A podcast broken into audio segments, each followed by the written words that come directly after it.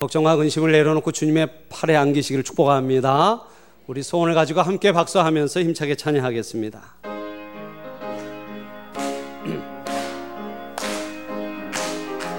주의 친절한 주의 친절한 발에 안기세 우리 마음이 평안하리니 항상 기쁘고 복이 되겠네 영원 하신 발에 안기세 주의 발그 크신 발에 안기세 안기세 주의 발에 영원하신 발에 안기세 날이 갈수록 주의 사랑이 두루 광명하게 비치고 전성 가는 길 편히 가리니 영원하신 발에 안기세 주의 발에 그 크신 발에 안기세 주의 발에 영원하심 주의 보좌로 주의 보좌로 나아갈 때에 기뻐. 찬미 소리 왜 겁과 두려움 없어지리니? 영원하신 발에 안기세 주의 발에 그 크신 발에 안기세 주의 발에 영원하심 주의 팔에 주의 팔에 그 크신 팔에 안기세. 주의 팔에 영원하신 팔에 안기세. 할렐루야 할렐루야. 오늘 여러분 심령에 말씀이 주는 은혜가 넘치시길 주의 이름으로 축복합니다.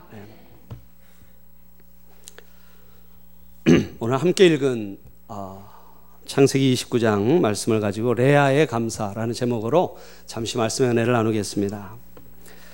어, 남편이 경제학과 교수인데 예, 자신은 경제 용어를 잘 모르는 부인이 있었대요. 예, 남편이 경제학과 교수인데 이 부인은 경제에 대해서 문외한인 거예요. 인플레이션이 뭔지 도무지 이해가 되지 않았습니다. 인플레이션이 뭔가.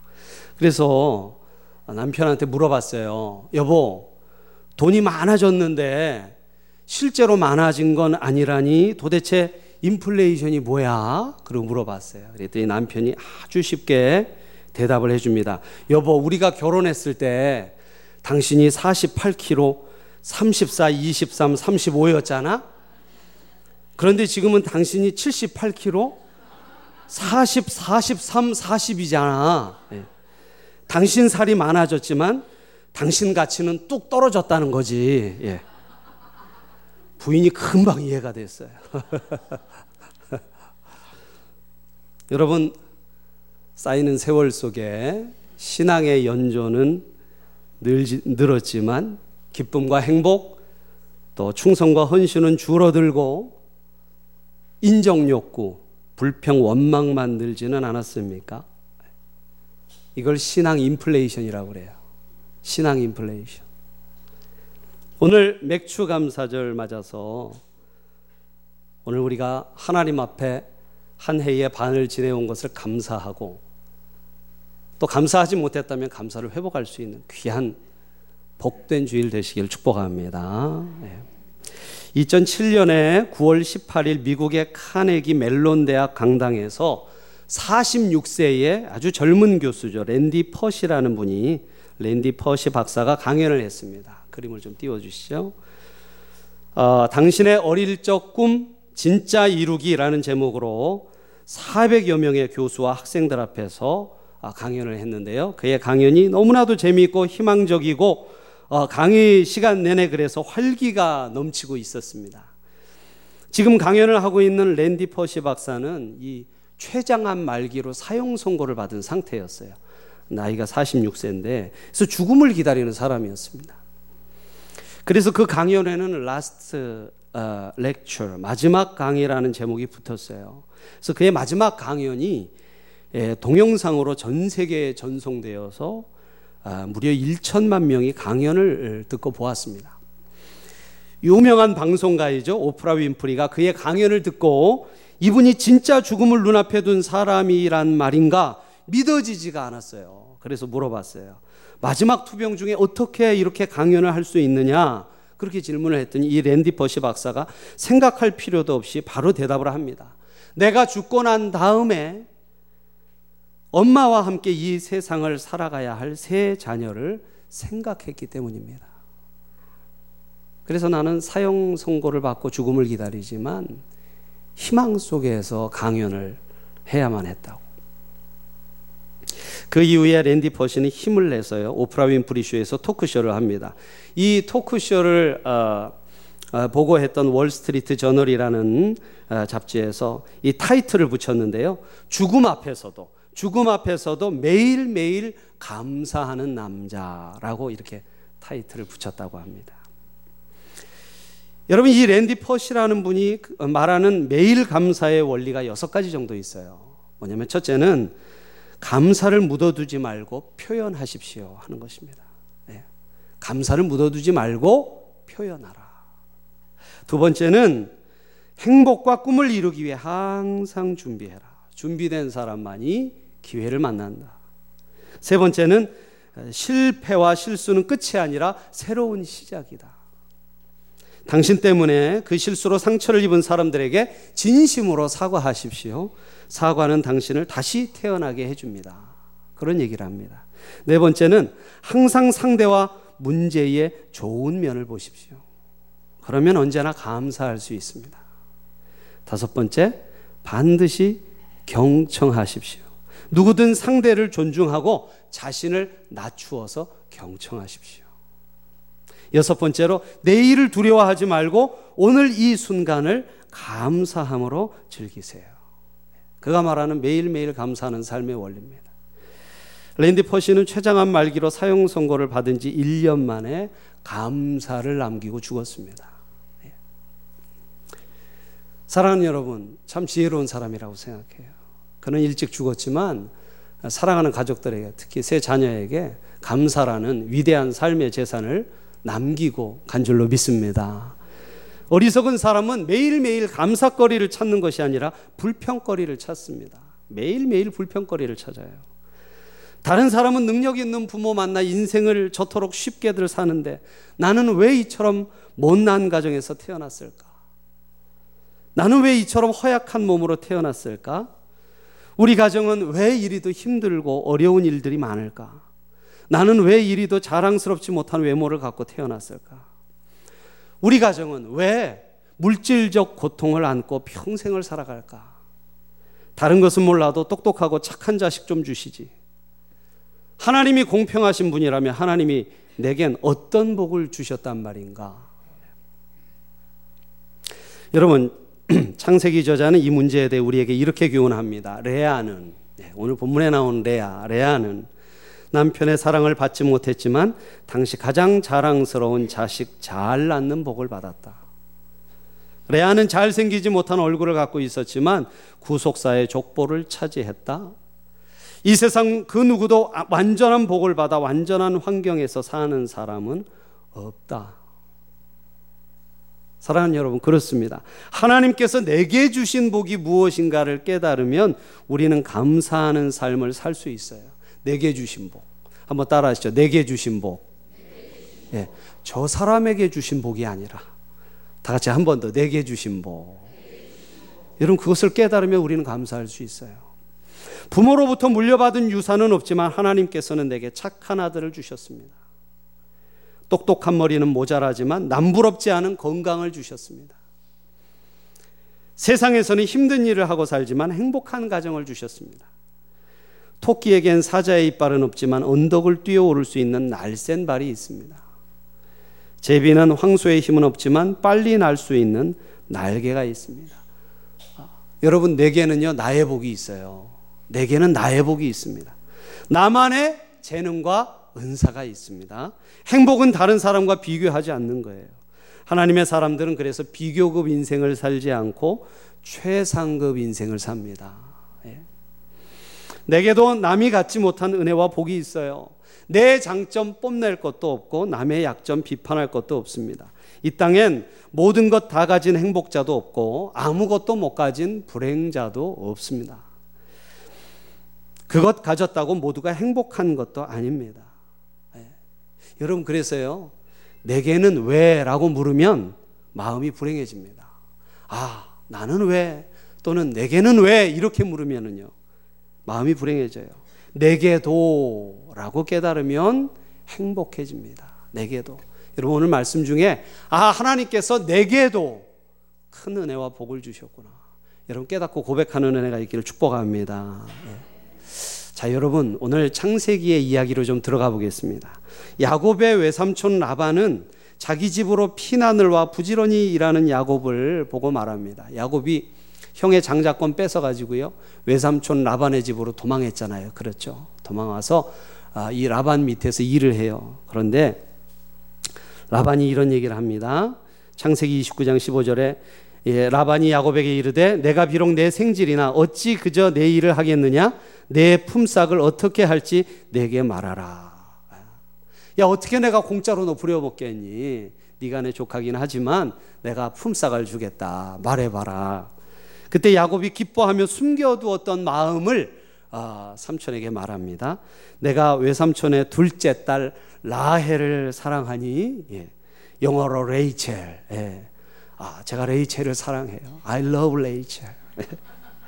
그 딸을 제 아내로 주시면 7년 머슴살이를 하겠습니다. 월급 안 주셔도 돼요. 둘째 딸 저한테 주시면은 제가 7년간 봉사하겠습니다. 그래서 여러분 7년을 하루같이 일을 하고요. 7년이 지났어요. 7년이 지나 결혼 첫날 밤을 보내게 됐습니다. 사랑하던 레이첼과. 예. 근데 하룻밤을 보내고 아침에 딱 일어나 보니까요. 옆에 누운 여인은 레이첼이 아니라 첫째 딸이었어요. 못생긴 레아. 아, 못생긴 레아가 누워 있는 거예요. 야곱이 얼마나 실망했을까요? 네. 누구는 그러더라고요. 정말 몰랐을까? 네. 야곱은 라헬을 포기하지 않고 다시 7년을 더 섬기고 마침내 라헬을 아내로 맞이합니다. 야곱은 본의 아니게 두 자매를 두 아내로 맡, 에, 맡게 되었어요. 사실 이 레아는요, 이 시집 갈 만한 얼굴이 아니었던 것 같아요. 네, 이 얼굴이나 몸매가 참 이 그렇게 아름답지는 않았던 것 같습니다. 그러니까 한마디로 이 외삼촌 라반, 이 아버지의 끼워 팔기 작전에 의해서 레아는 시집을 오게 된 거예요. 야, 요 참에 한번 끼워 팔자. 어디 시집 보내기가 굉장히 힘든데 한번 끼워 팔아 보자. 아, 그래서 여러분 시집을 간, 간 거예요. 레아는 야곱이 사랑했던 여인도 아니고 원했던 여인도 아니었습니다. 그래서 본문 시작하는 창세기 29장 31절에도 레아는 사랑을 받지 못했다. 그렇게 기록해요. 사랑을 받지 못했다. 근데 여러분, 여기 사랑받지 못했다라는 표현은 굉장히 완곡한 표현이고요. 이 말은 미워하고 싫어한다는 말 세누아라는 원어의 수동형입니다. 그래서 원래적인 의미는 적극적으로 미워하고 증오했다 그런 뜻이에요. 예. 야곱이 아주 증오하고 미워했어요.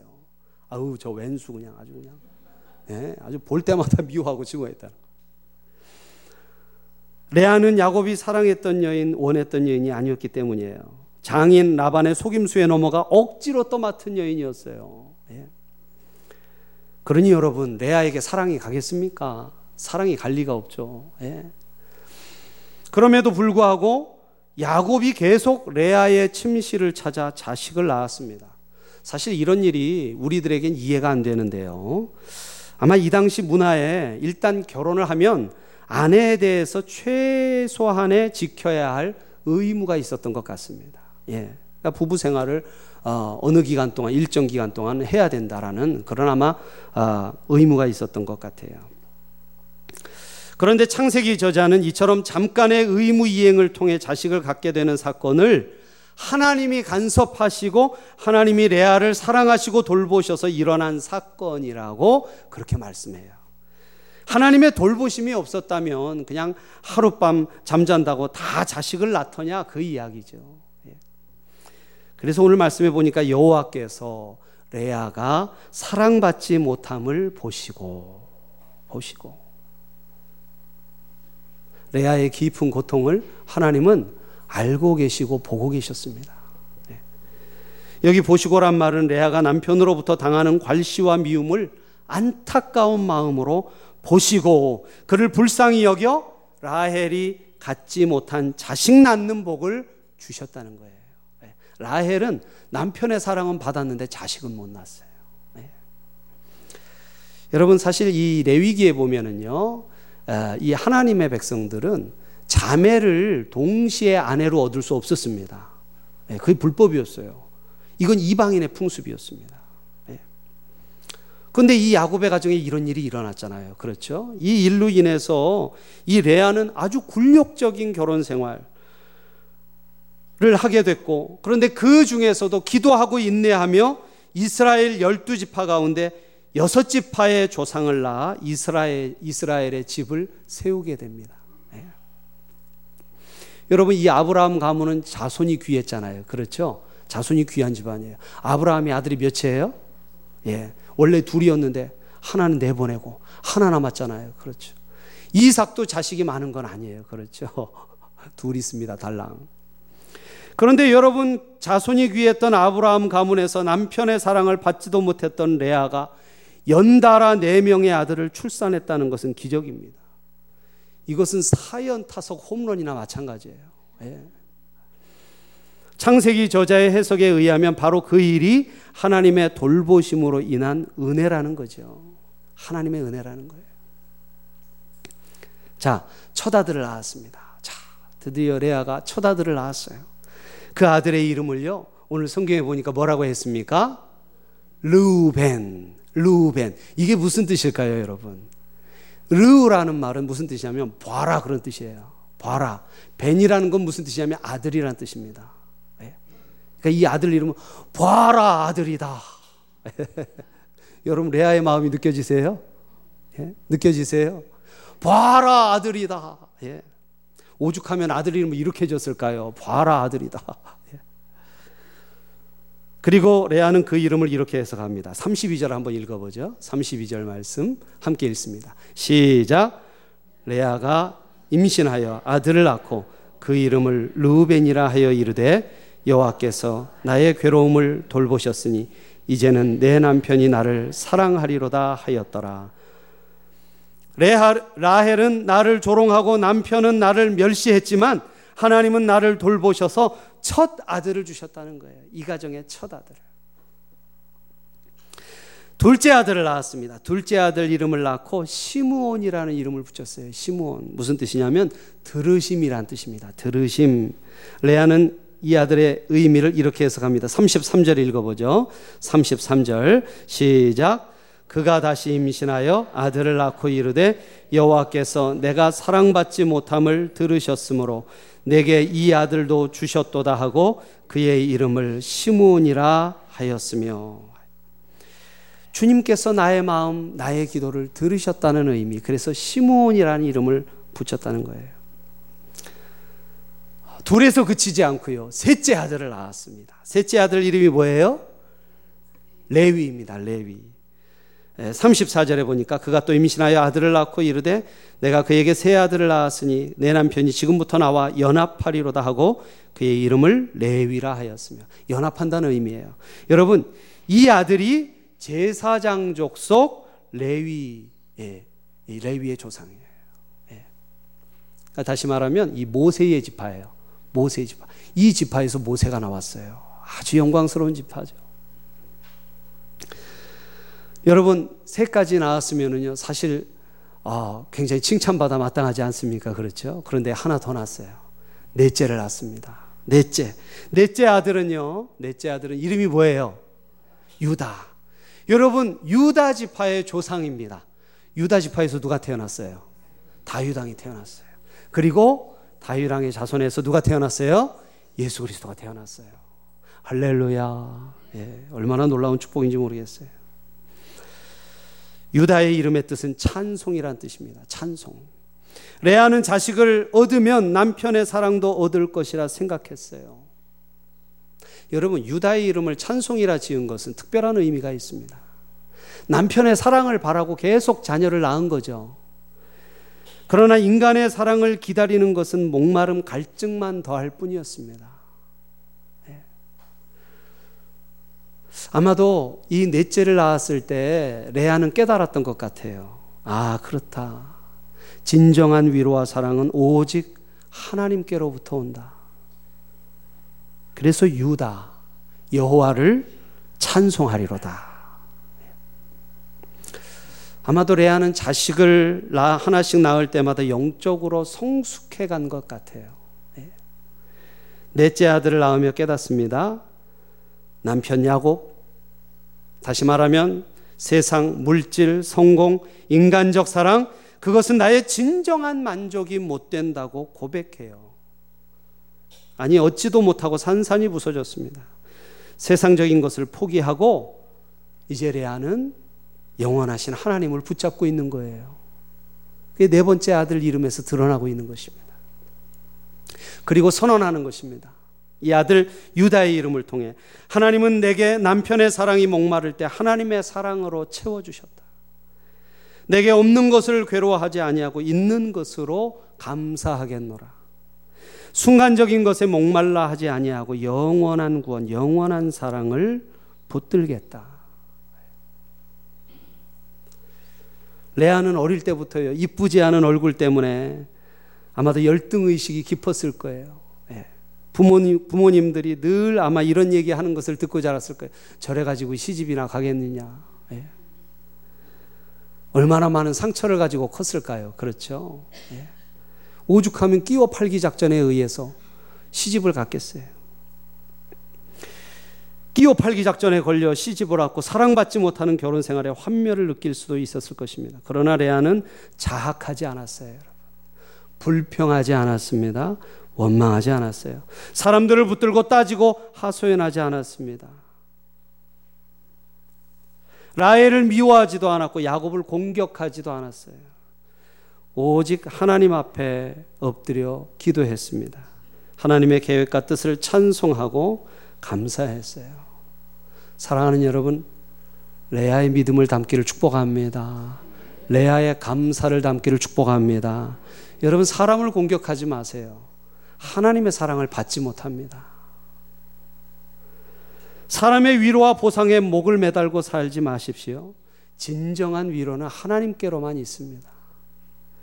가까운 사람으로부터 기대했던 사랑이 돌아오지 않을 때 여러분 하나님께로 돌아오십시오. 참된 사랑은 하나님께만 있는 것을 믿으시기를 축복합니다. 네. 이스라엘 구속사의 조상이 된 레아를 통해서 이스라엘 민족은요, 어떤 어려움이 닥쳐도 참고 인내하면 하나님이 도와주신다는 사실을 깨닫습니다. 이 레아를 통해서. 사랑받지 못하는 레아의 핏줄을 타고 이스라엘이 가장 존경하는 다윗이 태어나고 모세가 태어날 때 하나님의 사랑이 얼마나 위대한가를 깨닫게 됩니다. 하나님의 은혜가 얼마나 놀라운 것인가를 깨닫게 돼요. 우리의 환경 속에서도 먼저 불평거리를 찾으면 불평으로 온 지구를 채울 수도 있습니다. 그러나 감사거리를 먼저 찾으면 온 땅을 감사로 가득 채울 수가 있어요. 할렐루야, 할렐루야. 예. 어느 코카콜라 회사 사장이요. 사우디아라비아에 진출하여 가지고 사우디 전역에 기가 막힌 선전 포스터를 큰 도로마다 붙이고 아주 도전적인 경영을 시도했습니다. 근데 보기 좋게 망했대요. 예. 자, 이게 예, 광고하는 그림이에요. 포스터 맨 앞 첫 번째 그림은 사막에 기진맥진 쓰러져 있는 사람의 그림이 있어요. 그렇죠. 사막에 쭉 뻗어 있습니다. 두 번째 그림은 코르라를 시원하게 마시는 그림. 예. 세 번째 마지막 그림은 그 사람이 아주 활기차게 대지를 박차고 뛰어오르는 그림입니다. 그렇죠. 예. 아, 이렇게 신경을 써가지고 탁 사우디의 현실에 맞게 했는데 망했어요. 나중에 알게 된 사실은 사우디 사람은요, 오른쪽에서 왼쪽으로 반대로 글씨와 그림을 봅니다. 예. 멀쩡히 달리던 사람이 콜라 먹고 뻗었어요. 이러니 안 망할 수 있습니까? 사랑하는 여러분, 순서가 중요합니다. 차례가 중요해요. 순서와 차례가 너무나 중요해요, 여러분. 우리 인생에도. 먼저 감사하시기를 축복합니다. 감사하고 보세요. 감사부터 하시고 인생을 바라보세요. 무조건 감사하세요. 아무튼 기어이 감사하세요. 예. 그리고 여러분의 인생을 바라보시는 은혜로운 지혜로운 삶이 되기를 축복합니다. 순서가 중요한 거예요. 야곱의 가정에 네 명의 부인이 있었어요. 예. 여러분 레아와 라헬이 있었지만 그 여인들이 종들을 하나씩 더 남편에게 환심 살려고 부인으로 줬어요. 가정에 부인이 네 명입니다. 야, 어떤 분은 멋 모르고 그럽니다. 얼마나 행복할까? 예. 한 명도 감당하기가 벅찹니다. 여러분 그 속에 흐르는 미움, 질투, 시기, 갈등은 얼마든지 상상할 수 있어요. 그 속에서도 기도할 수 있고 감사할 수 있습니다.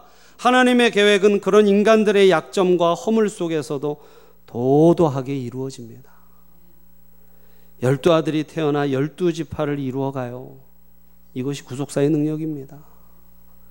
이것이 하나님의 은혜요, 레아의 감사입니다.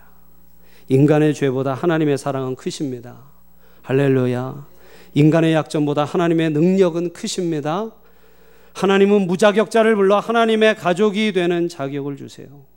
하나님 믿음 없는 자를 불러 믿음의 조상이 되게 하십니다. 하나님은 꿈이 없는 자를 불러 희망이 되게 하십니다. 하나님은 못난 자를 불러 잘난 사람들을 부끄럽게 하십니다. 이 신앙이 레아의 신앙이에요. 이 감사가 레아의 감사입니다. 이것이 진정한 신앙이요, 감사입니다. 문중경 전도사님이라는 분을 한 분 소개하고 오늘 말씀을 마치고자 합니다. 그림을 좀 띄워주시죠. 예. 전남 신안군에 있는 아주 작은 섬이 있어요. 증도라는 섬에 예, 오늘 우리 시대 레아 같은 인물 문중경 전도사의 전설 같은 선교, 이야, 선교 이야기가 있는 곳입니다. 아, 문준경 전도사님은 1908년 17살의 나이에 신랑 얼굴도 보지 못한 채 중매 결혼을 합니다. 서로의 마음과 사랑이 합하지 못한 결혼 생활은 외로움과 고통의 연속이었어요. 외지를 도는 남편은 아내를 돌보지 않고 목포에서 소시를 얻어 자식까지 낳고 살았습니다. 이때부터 문준경은 남편 있는 생과부가 되어 오직 하나님만 의지하며 찬송으로 기도로 세월을 보냈습니다.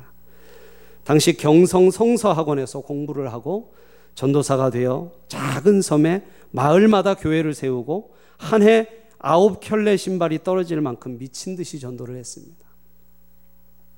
일제 강점 기간엔 신사참배를 거부하다 죽도록 매를 맞고 고문을 당합니다. 해방 후 공산주의자들의 손에 끌려나가 피투성이가 되어 순교를 합니다. 이 작은 섬에 미친 그의 영향력이 얼마나 컸든지 여러분 이 섬 주민의 80%가 복음화되고 그의 전도를 받은 사람들 중에 한국 교회 신앙의 거목들이 나왔습니다. 김준곤 목사님 이 섬 출신이에요. 이분한테 전도받고 예수 믿었어요. 이만신 목사님 성결교회 아주 큰 목사님이세요. 정태기 목사님 네. 이런 분들이 나옵니다. 외로움과 고통 중에서도 그는 어느 마을에 가든지 동구 밖에 서서요 구성진 목소리로 찬양을 합니다. 세상 만사 살피니 참 헛되구나. 부, 부귀공명 장수는 무엇하리요. 고대 광실 높은 집 문전 옥답도 우리 한 번 죽으면 일장의 주목. 아, 이렇게 노래를 부르셨대요. 그러면 마을 사람들이 이곳저곳에서 몰려들고 모인 사람들에게 예수를 전합니다. 섬에 아픈 사람이 있으면 눈물로 기도했고 섬에 장티푸스가 나돌 때도 나는 홀몸이니 죽어도 행복이로다. 아픈 사람을 돌보며 이 마을 저 마을 뛰어다녔습니다. 문중경 전도사님이 자신의 처지를 비관하고 자학하며 불평이나 하고 살았다면 자살이라도 했을 것입니다. 술주정뱅이가 될 수도 있었을 것입니다. 너만 그 짓 하냐 나도 해보자 방탕한 삶을 살 수도 있었을 거예요. 그러나 문중경 전도사님 하나님의 친구 섬 사람들의 친구, 그들의 의사요 치료자, 천국의 안내자. 찝찝한 바다 냄새 나는 사람들의 향기였습니다. 그의 외로움이 친절이 되었습니다. 그의 고통이 위로가 되었어요. 배신한 남편의 사랑이 하늘의 사랑이 되었습니다. 이 땅의 방황이 천국의 길잡이가 되었어요. 지금도 그이 섬에는 문중경 전도사의 순교의 피가 흐르고 있습니다. 문중경 전도사님의 복음의 능력이 숨결처럼 느껴지는 곳이 바로 이거 증도예요. 하나님의 은총이 없었던 레아, 사랑받지 못했던 가련한 여인 레아의 감사를 통해 모세를 주시고 다윗을 주시는 분이 하나님이신 줄로 믿습니다. 제사장 지파를 주셨고 왕족이 나게 하셨어요. 이스라엘의 열두 지파를 이루셨습니다. 그 가문을 통해 예수 그리스도를 주셨고 모든 인류를 구원하셨습니다. 여러분 레아 같은 마음이십니까? 불명, 불평과 원망이 마음속에 있습니까? 여러분 그 속에서 감사를 꽃 피우시기를 축복합니다. 올해 남은 반년도 이 감사로 사셔서 레아에게 부어주시는 하나님의 이 은밀하고 놀라운 사랑과 축복이 저와 여러분의 삶에도 나타나고 흐르고 꽃 피우기를 예수님의 이름으로 축복합니다. 축복합니다. 기도하겠습니다. 우리 이 시간 말씀 생각하면서 우리 함께 기도하기 원합니다. 하나님, 레아의 이 기가 막히고 놀라운 감사가 우리 삶에 회복되게 하여